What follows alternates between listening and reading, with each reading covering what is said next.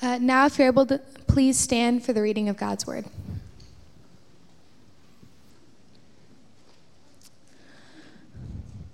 Now, after Jesus was born in Bethlehem of Judea in the days of Herod and king, behold, wise men from the east came to Jerusalem, saying, Where is he who has been born king of the Jews? For we saw his star when it rose and have come to worship him. When Herod the king heard this, he was troubled, and all of Jerusalem with him. And assembling all the chief priests and scribes of the people, he inquired of them where the Christ was to be born. They told him, In Bethlehem of Judea, for it is written by the prophets, And you, O Bethlehem, in the land of Judah, are by no means least among the rulers of Judah. For from you shall come a ruler who will shepherd my people Israel. And when Herod summoned the wise men secretly and ascertained from them what time the star had appeared, he sent them to Bethlehem, saying, Go and search diligently for the child, and when you have found him, bring me word, and I too may come and worship him. After listening to the king, they went on their way, and behold, the star that they had seen when it rose went before them until it came to rest over the place where the child was. And when they saw the star, they rejoiced exceedingly with great joy. And going into the house, they saw the child with Mary, his mother, and they fell down and worshipped him. Then, opening their treasures, they offered him gifts gold and frankincense and myrrh. And being warned in a dream not to return to Herod, they departed to their own country by another way. Now, when the Lord had now, when they had departed, behold, an angel of the Lord appeared to Joseph in a dream and said, Rise Take the child and his mother and flee to Egypt, and remain there until I tell you, for Herod is about to search for the child and destroy him. And he rose and took the child and his mother by night and departed to Egypt, and, remi- and remained there until the death of Herod. This was to fulfill what the Lord had spoken by the prophet Out of Egypt I called my son. Then Herod, when he saw that he had been tricked by the wise men became furious, and he sent and killed all the male children in Bethlehem and in all that region who were two years or under, according to the time that had uh, ascertained from the wise men. Then was fulfilled that was spoken by the prophet Jeremiah. A voice was heard in Ramah, weeping and loud lamentation. Rachel weeping for her children. She refused to to be comforted because they are no more.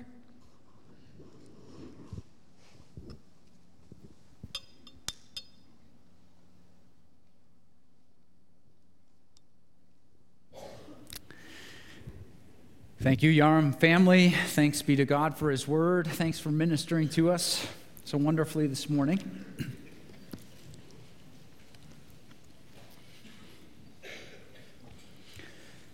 He was a tight fisted hand at the grindstone Scrooge, a squeezing, wrenching, grasping, scraping, clutching, covetous old sinner, hard and sharp as flint, from which no steel had ever struck out generous fire, secret and self contained, and solitary as an oyster. Famous lines from the beginning of Dickens' Christmas Carol, this enduring classic, and I wonder what it is about Scrooge that takes us in. I think most obviously is the transformation in his life from this selfish man to a generous man, but I wonder if there's also a darker draw that I sense even in my own life. That there's a bit of Scrooge in my heart. Well, actually, it's a lot easier to go through life taking things for myself, being self contained not to be bothered with anything, and to accumulate as much as I can for myself for my own pleasure. You see, the problem with that approach is that I think that God, insofar as He's made us as humans with incredible faculties, that He's given each man and woman in this room incredible endowments minds to think, uh, the ability to create, to, to generate wealth, all kinds of things. And what happens, I think, that He gives us those gifts, those endowments so they might be channeled appropriately in a worthy, in a worthy call. So, again, to think, well, if God's given me all this, can I just keep it to myself? Or are all causes just as worthy? Or alternatively, is there a principal calling on my life for which all that I've been given ought to be channeled for the sake of even eternity? Now, we've been studying at Advent, as you know, the last couple of weeks, looking at the baby in the manger, that the Bible gives that baby different names that two weeks ago, you'll recall that the angel uh, tells the dad, tells Joseph, I want you to call this baby boy Yeshua. You know, in English, Joshua, his name coming then into, from the Greek into English as Jesus. And Matthew tells us, chapter 1 and verse 21, that he's called Jesus because this word means, this name means God saves. And he says that this Jesus is going to save his people from their sins. Now, that's very interesting, isn't it? That Jesus didn't come to make my life a bit easier, uh, to promise me that I'd never get a bad diagnosis, that everything is smooth sailing, uh, that I would be prosperous. No, that actually Jesus came to save me from myself. That my real problem, far from you or even people outside the church or my family or whoever's in my, actually, my problem is me. My own crookedness, my own drive to be self contained is Scrooge, and that Jesus has been put forth in history to rescue me.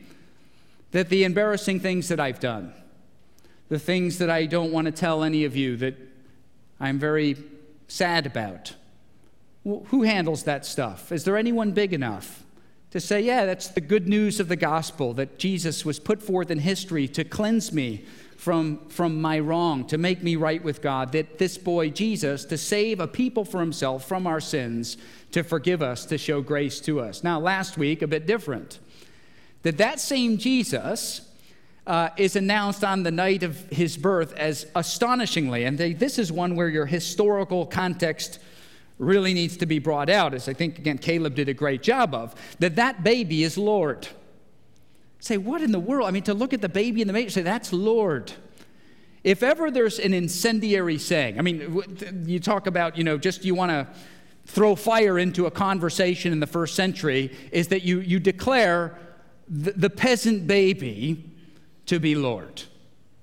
In all the first century, it's, it's the first Christian creed is Jesus is Lord. You say, why is that so incendiary? Because a good Roman knew that Caesar was Lord that Caesar calls the shots in this empire, that Caesar's my boss, so to speak, and I owe him. From very early on, brothers and sisters, the Christians said, No, Caesar's not Lord. This Jesus is Lord.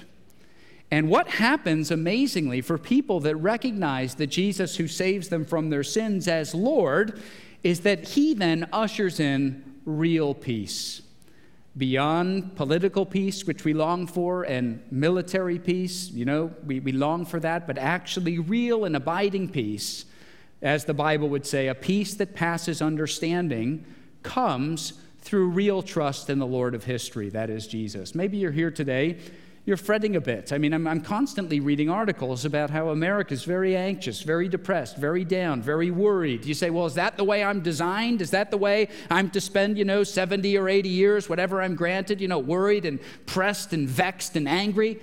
Say, actually, maybe the problem isn't out there. Maybe the problem is that I've not come to grips with the claims of Jesus, the Lord of my life, that I can surrender to Him and have the peace of God flood into my heart that I can know God, nothing would take that away. Now, today we come to the third title that this Jesus, who is Lord, is also the Christ.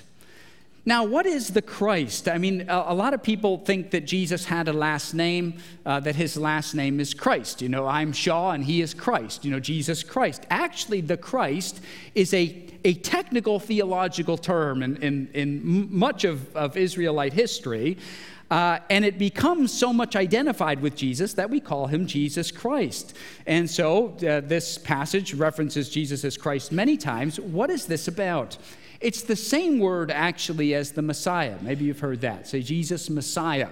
Messiah, again, same kind of thing like with Jesus. Messiah is the Hebrew, and it comes into Greek as Christ. So that's a Jesus the Messiah, Jesus Messiah, Messiah Jesus, Jesus Christ, all one thing. And what it means is this Jesus is Israel's anointed king.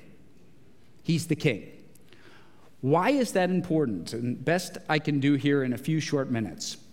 The Old Testament, which is the vast majority of our Bibles, is a long, sweeping history of all kinds of genres given to God's people. And what you'll find is interspersed in the Old Testament are a lot of promises of a king to come. God says this You're my chosen people. Trust in me. I'll guide you home. I'm gathering for a, pe- a, people for myself. And then, interspersed in this history and in all the literature, he routinely makes promises. He says, One day I'm going to send a king, and the king's going to consolidate my people. He's not going to be like other earthly kings, and he's the one who's going to reconcile the, the world. This is called a messianic promise, a, a messianic expectation. And if you count them, there aren't like two or three. There, there are actually hundreds of promises like this that God one day would send forth an anointed king, the Christ, into history and it will be unmistakable. Now, look at the text again and we'll, we'll see just how this works out. Now, Herod, who's part Idumean, actually, he's part Jewish, part Idumean, but he's got on his, you know, what's it, you know, quick calls, you know, in his contacts, he's got the chief priests and the scribes, verse 4. So he hears that the baby who's been born is, some are calling him the Christ. And he assembles all the chief priests and the scribes of the people, and he inquired of them where, look at this, the Christ was to be born. In other words, what he says is, fellas, I know it's widely understood that we're anticipating God sending a king. There's been some rumbling that a baby's been born in Bethlehem, uh, you know, that this baby's going to be the Christ. Can you tell me, are there any passages in your Bible that talk about where the Christ is to be born? To which they quote Micah, the Again, Hebrew prophet lived hundreds of years before Jesus. And you, O Bethlehem, in the land of Judah, are by no means least among the rulers of Judah, for from you shall come a ruler, there's the promise, who will shepherd my people Israel. So this was widely attested as the point in the, you know, say, where's the Christ going to be born? He's going to be born in Bethlehem. What's he going to do? He's going to rule my people. So a long history of God promising an expected king to consolidate his people. Now, if there is a backbone, again, I said there's many, but if you have to choose one place in Scripture that is the backbone of the messianic promise, you go to 2 Samuel 7 and what's called the Davidic covenant. It's in your notes, I'll read it for you. God speaking to David I will raise up your offspring after you, who shall come from your body, and I will establish his kingdom. He shall build a house for my name and I will establish the throne of his kingdom forever. I will be to him a father, and he shall be to me a son. Very interesting. King David on the throne, the kind of golden age of Israelite history, God promises David, I'm going to raise up someone from your line who's going to actually rule my people. Actually, he's going to gather the household of God's people. He's going to rule forever. I'm going to be like a father to him, and he will be my son. And the passage is really uh, littered with uh, echoes of Jesus being this figure. So, why is Matthew at such pains? Matthew, the biographer of Jesus that we're reading this morning, the first, you know, 17 verses are at great pains to show that Jesus was in David's line, that they had the, you know, David was, in fact, Jesus' ancestor in order to fulfill this prophecy. So it's a royal dynastic genealogy to show that this Jesus is Israel's anointed king. Now, if I can go one step further on this God orchestrating all history, more than the other titles, that Jesus is the Christ, pulling everything together. You say, if God didn't make all these promises and then fulfill them in Jesus, perhaps you're reading Matthew 2 today and you're, you're thinking about this, and you say, there are parts of this story with Jesus and Herod that have very strong echoes to another part of the Bible. In fact, one that we've studied not that long ago in our church. Do you remember Exodus, how Exodus starts? God raises up a deliverer. The deliverer is called Moses. There's an angry tyrant on the world stage. His name is Pharaoh. that Pharaoh, out of jealousy, sets out to murder all the young babies in order to eliminate God's deliverer. And Moses is sent down into Egypt. Now, look at our story today that God has raised up a deliverer, right? He's put a deliverer into the story, Jesus. There's an angry tyrant. The angry tyrant sends out to kill all the baby boys, and God sends the deliverer down to Egypt. Now, you think about everything that I've said so far. Say, this is the God of history. God giving us hundreds of promises, not here today. Say, well, where can I find God's promises? You know, is it just some, uh, you know, low life pastor telling me? Say, no, actually, God said, I've made hundreds of promises about what I'm going to do in history. I've given you, especially you in North America, I've given them into your very hand, and I've worked it all out just as I said I would across hundreds and hundreds of years. Perhaps, you know, you're here today, you think Christmas is just a bunch of fluff. And you know, there's no real backbone to it, and you have to suspend all kind of rationality to be one of those Christian people. What do you think about this? What do you think about God making hundreds of promises about sending a, person into history? Again, not just about where he would be born or what he'd do, but even how he would die. Sending those promises, putting them in our hands in the form of his word, and then fulfilling them in the person of Jesus. Does that not give you a little bit of pause to say, wow, I wonder if there really is a God of history who's working even in the circumstances of life? Friends, we're a family of four. I have a plan in the morning. I do. I've got a plan for our family yesterday, Saturday. Boys, here's the plan. It doesn't take very long for the plan to turn to mush. And if I think about it, say, well, that's four, four movers. I actually have a really tough time orchestrating my own plan. That I woke up Wednesday morning, I don't know what happened Tuesday night, drove back from the elder meeting. I, prob- I, I promise it wasn't that, uh, you know, there weren't that many altercations, but that to say, I woke up uh, Wednesday morning to a flat tire, not like, you know, it didn't take anywhere. I mean, it's properly, properly flat. And for 48 hours, my plans turned to mush. It all went away.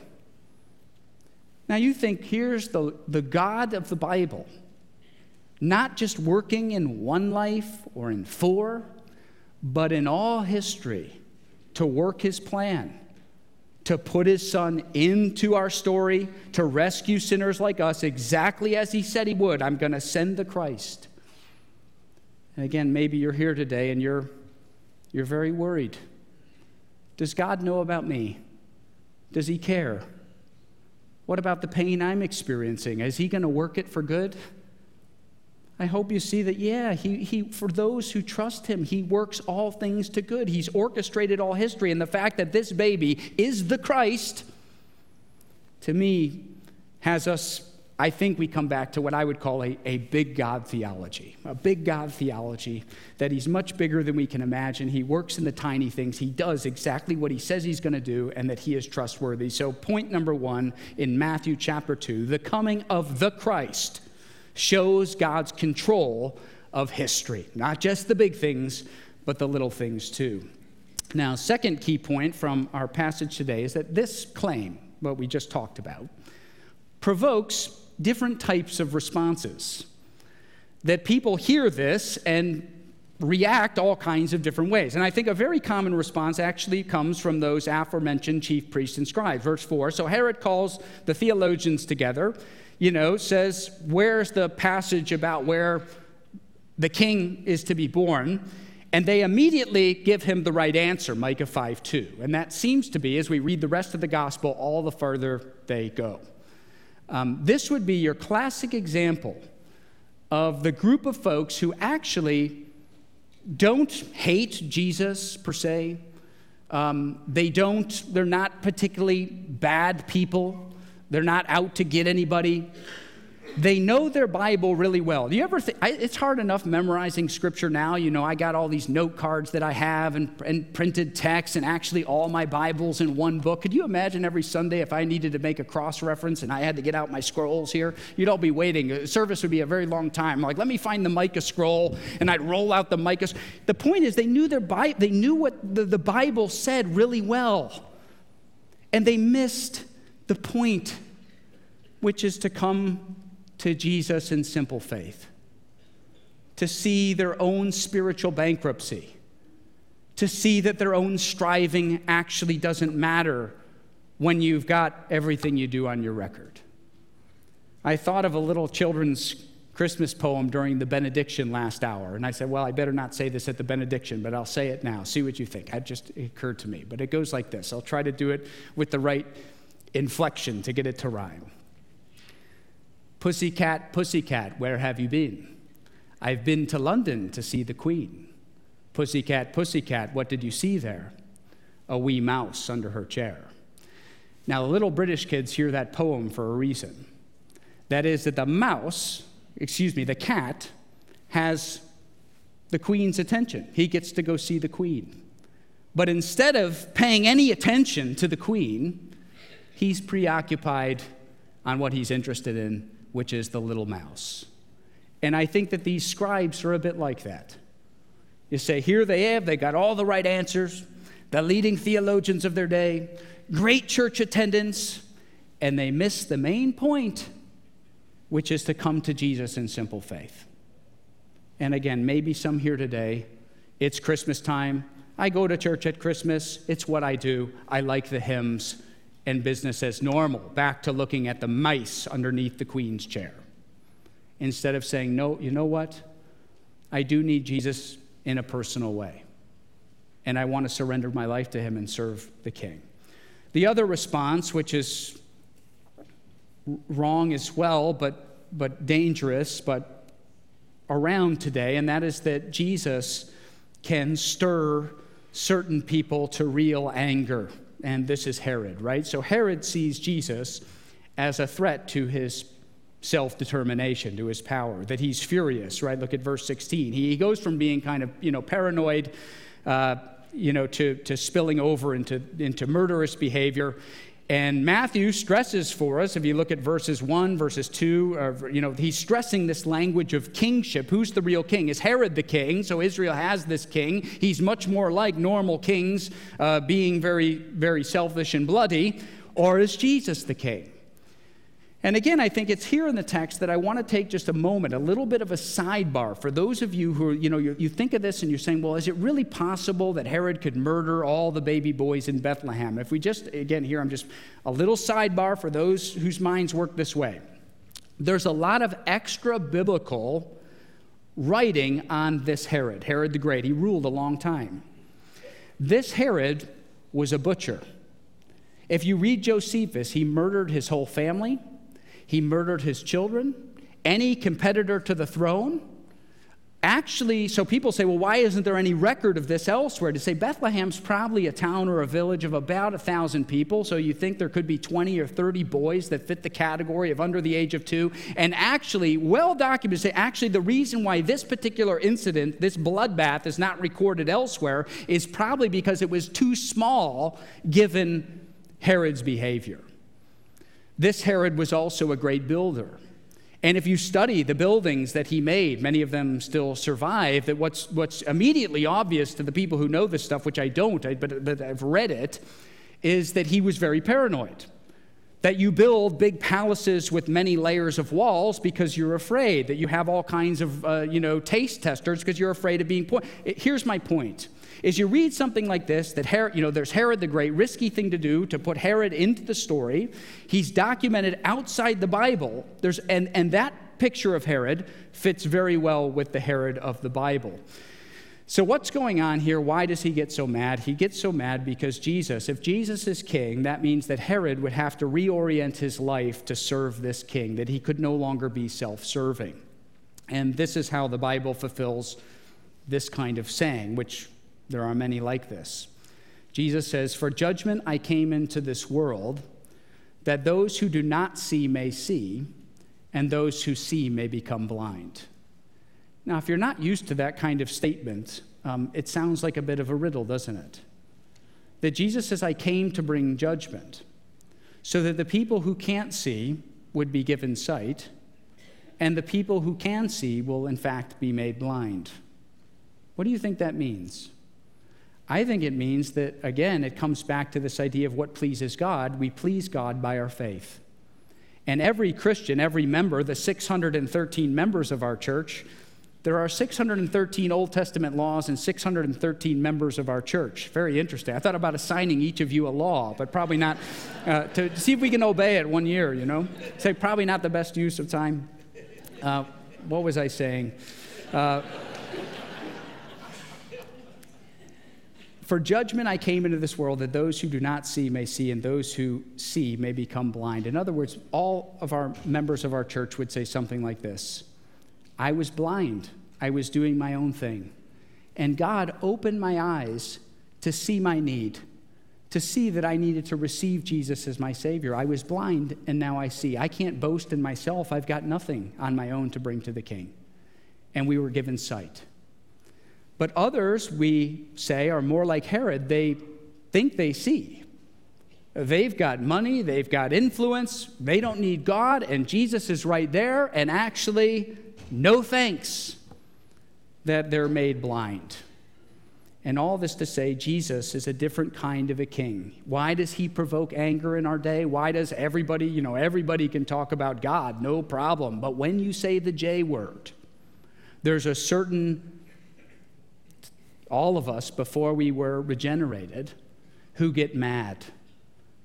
Jesus is the problem. And the reason I think echoes Herod here to say the real issue is that if Jesus is king, it means that I'm not king and that he owes my service and all that I am belong to him and not to me. And this is a very scary prospect. So, unregenerate people see King Jesus differently. Where am I in the story? I'm a candidate for the scribe, aren't I? Christian parents, good church attendance. I know the answers. Counts for nothing but to come to Jesus by faith. Or does Jesus stir up real anger in me to say, that's the last guy we need? Actually, what I want to do is what I want to do, and so forth. All right, third point, and we'll bring it home here. So, the model of the right response then so, God sends the Christ, He orchestrates all history. This truth causes different responses, but amazingly, the right response here is shown uh, by the Magi. These are the wise men. Now, more than other parts of the Bible, this, this part of the history is, um, has been embellished over the centuries. So, some will say, well, how many wise? We're so used to seeing three wise men, aren't we? Um, so there are not necessarily three wise men. There could have been. There, there are three gifts gold and frankincense and myrrh. So we, we're, we're told at least three gifts. We don't know how many wise. There could have been two. There could have been a lot more. They could have had a whole entourage. They're, they're probably not kings. So, um, this comes probably from Psalm 72 or Isaiah 60, where the kings of the east are going to come and bow down uh, to the Messiah, but uh, they're not necessarily kings. They're, they're probably members of the Persian court, and they don't have names. So sometimes you'll see that they have names. So the, the We Three Kings of Orient are is not, it's a great song to sing, it's not accurate. Fair enough? Um, what we know for sure is this they're men of stature from the east that they're men, men of great learning. Say all this about stars is well documented again extra biblically. So in the East, there's a lot of fascination with astronomy and astrology. You had to be a thinking person to do this. That they come bearing these very expensive gifts. And I think the giveaway here is that they get an audience with Herod. So you imagine you walk into town and you say, I want to see the king. And they say, Oh, yeah, of course, king's office is right through. You say, No. They're probably men who had their act together, humanly speaking. And God gives them the message that his king, the real king, is going to be born. And these men, these lofty men from the Persian court or the Babylonian court, come to worship, to find Jesus, therefore, thereby fulfilling this great truth in the Bible that Jesus is a light to the nations. Now, three quick lessons from the Magi, and then we will go to communion. First, the Magi come to Jesus by the simple faith I've been talking about, they undertake a costly journey. That are we, have we become in America very lazy people who aren't that interested in pursuing truth, let alone, you know, oh, you know, what, what's it going to take for me to investigate, to see what the Bible says, to actually know what Christians believe, to say, here are the Magi come many hundreds of miles, maybe thousands of miles, on a quest for truth, to drive at truth. and they respond to God by coming to Jesus and worshiping the baby. Now, Ryle, Bishop Ryle, who's a very learned 19th century bishop of Liverpool, he says we have no greater example of faith in the New Testament than the Magi. He says Jesus, he performed no miracles yet. He had no followers. He gave no sermons. He didn't rise from the dead. He was a peasant baby, and yet the Magi come by faith. That we have the Word of God, we have the resurrection, we have the miracles, we have 2,000 years of the church testifying to these things, we have transformed lives, people testifying. Say, how much more ought we to believe than these dear men from the east who one day will see in glory? The Magi come to Jesus by faith and they worship him. Secondly, the Magi bring expensive luxury goods gold and frankincense and myrrh. Who asked for myrrh this year? Anyone? I see hand. So I think it's used for embalming, so that's good. Uh,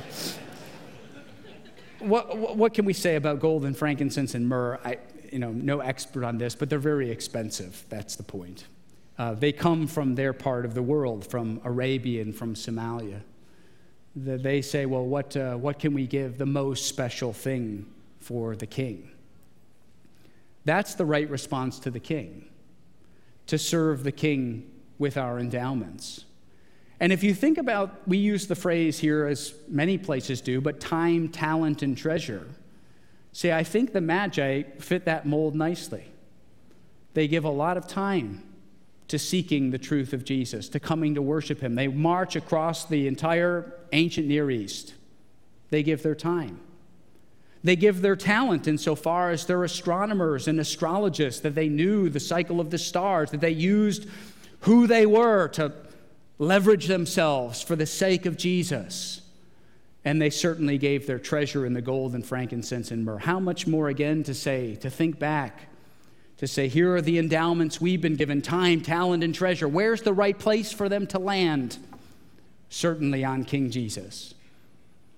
And I bet some of you here today, you say, wow, gold and frankincense and myrrh, our minds immediately go to money. To say, I don't have a lot.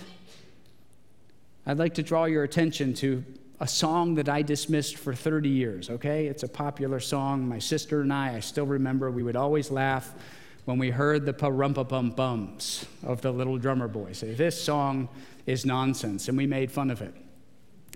And then about six years ago, I was at a serious meeting, and one of the businessmen brought up the little drummer boy in a serious way. I was quite shocked. And I went back and I listened to the words of that song and was actually quite moved, if you remember now. Um, the little drummer boy says, I don't really have valuable gifts for the king. The others seem to have worthy gifts for the king, the equivalent of gold and frankincense and myrrh. All I have is my drum. And the resolution of the song is the boy saying, If he's the king and I have a drum, I will play my drum to the glory of the king. And I will play my drum as best as I am able for the king. Brothers and sisters, these magi gave of their time and talent of treasure. So must all of us who our eyes have been opened to the truth of the gospel that Jesus is our king, then the rightful object of our time and talent and treasure is his and his alone, that he alone is worthy. To go back to Scrooge and that temptation, accumulate for myself for my own security, or to offer to Jesus all that I am to serve him and his people. Lastly, thirdly, and I hope on this point that I, I don't need to preach a whole sermon on this in 2024, but here we go. The Magi obey God rather than earthly authorities. So Herod says, guys, he tries to trick the wise men. He says, you know, guys, why don't you come back and tell me where this child's to be? Because I want to come worship. Actually, what Herod wanted to do was what? Kill him. And verse 12, and being warned in a dream not to return to Herod, the wise men returned to their own country by another way. In other words, what happens here is that the message from on high, of course, is from God, and the wise men then have a choice. Herod's a pretty powerful, bloodthirsty guy. He's a little bit scary. He's fanatical. We don't know what he'll do. And he asked us to do this. God says, Don't do that. That dishonors me. And the wise men obey God and not men. Now, that rolls right off my tongue, but there's a reason in Galatians 1, Paul says you can't be a man pleaser and a God pleaser. And I'll tell you what, there's an awful lot in Austin that likes to be a man pleaser. And it's time, again, I think always, for the Christian to be absolutely resolved to say, God is king. I obey God and not men, no matter the cost. So, friends, Matthew chapter 2, that Jesus, this baby, is the Christ. It shows us to me, beyond all doubt, that God is the God of history. He's made promises. He did exactly what he would said he would do. Hundreds of promises, hundreds of years in advance, and he did exactly what he said he would do, plainly for all of us to read. Secondly, that this news of Jesus, this good news that God put forth Jesus to rescue sinners, actually creates different responses, indifference or anger. But most importantly for us, humble faith and service to the King that you've all been given considerable endowments by virtue of being humans. What are you going to do with them? Is it all for Jesus? I'll pray and invite the men to stand or come up. I guess the men come up to serve communion. Loving and gracious Father, praise you and thank you for these men from the East. To think one day all those who are in Christ would be in glory and say, Oh, who are you? To say, Well, I'm so and so. You read about me in December of 2023 that God opened my eyes to be one of those astrologers from Persia to come and God opened my heart to see in Jesus what I couldn't have seen on my own that He's the King. Lord, what a day that will be. So, Father, help us to see in our time to, to we it's not our burden to bear what others, how others respond to you, but some, no doubt, will be indifferent. No thanks. Know their Bible. Come to church. Whatever it be. Oh, I'm one of those. Sure, I come to Christmas, uh, church on Christmas. Whatever it would be. But rather to say no. May we come in in faith. Lord, we need you. We're thankful for you and all that you've done for us in this church. In Christ's name, Amen.